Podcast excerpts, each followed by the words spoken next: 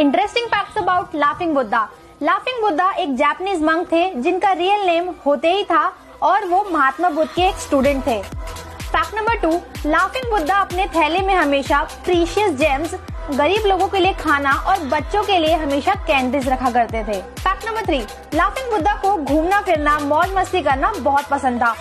और वो जहाँ पे भी जाते थे, सभी लोगों को बहुत हंसाते थे और चारों ओर पॉजिटिविटी और खुशी का माहौल हो जाता था। इसलिए लोग उन्हें देवता की तरह मानने लगे और उनकी मूर्तियों को अपने घर में भी रखने लगे। Fact number four laughing Buddha को चाइना में भी भगवान के रूप में माना जाता है और वहाँ इन्हें पोतेई के नाम से जाना जाता है। फैक्ट नंबर फाइव ऐसा भी माना जाता है कि लाफिंग बुद्धा का स्टमक रब करने से हैप्पीनेस पॉजिटिविटी और गुड लक आता है।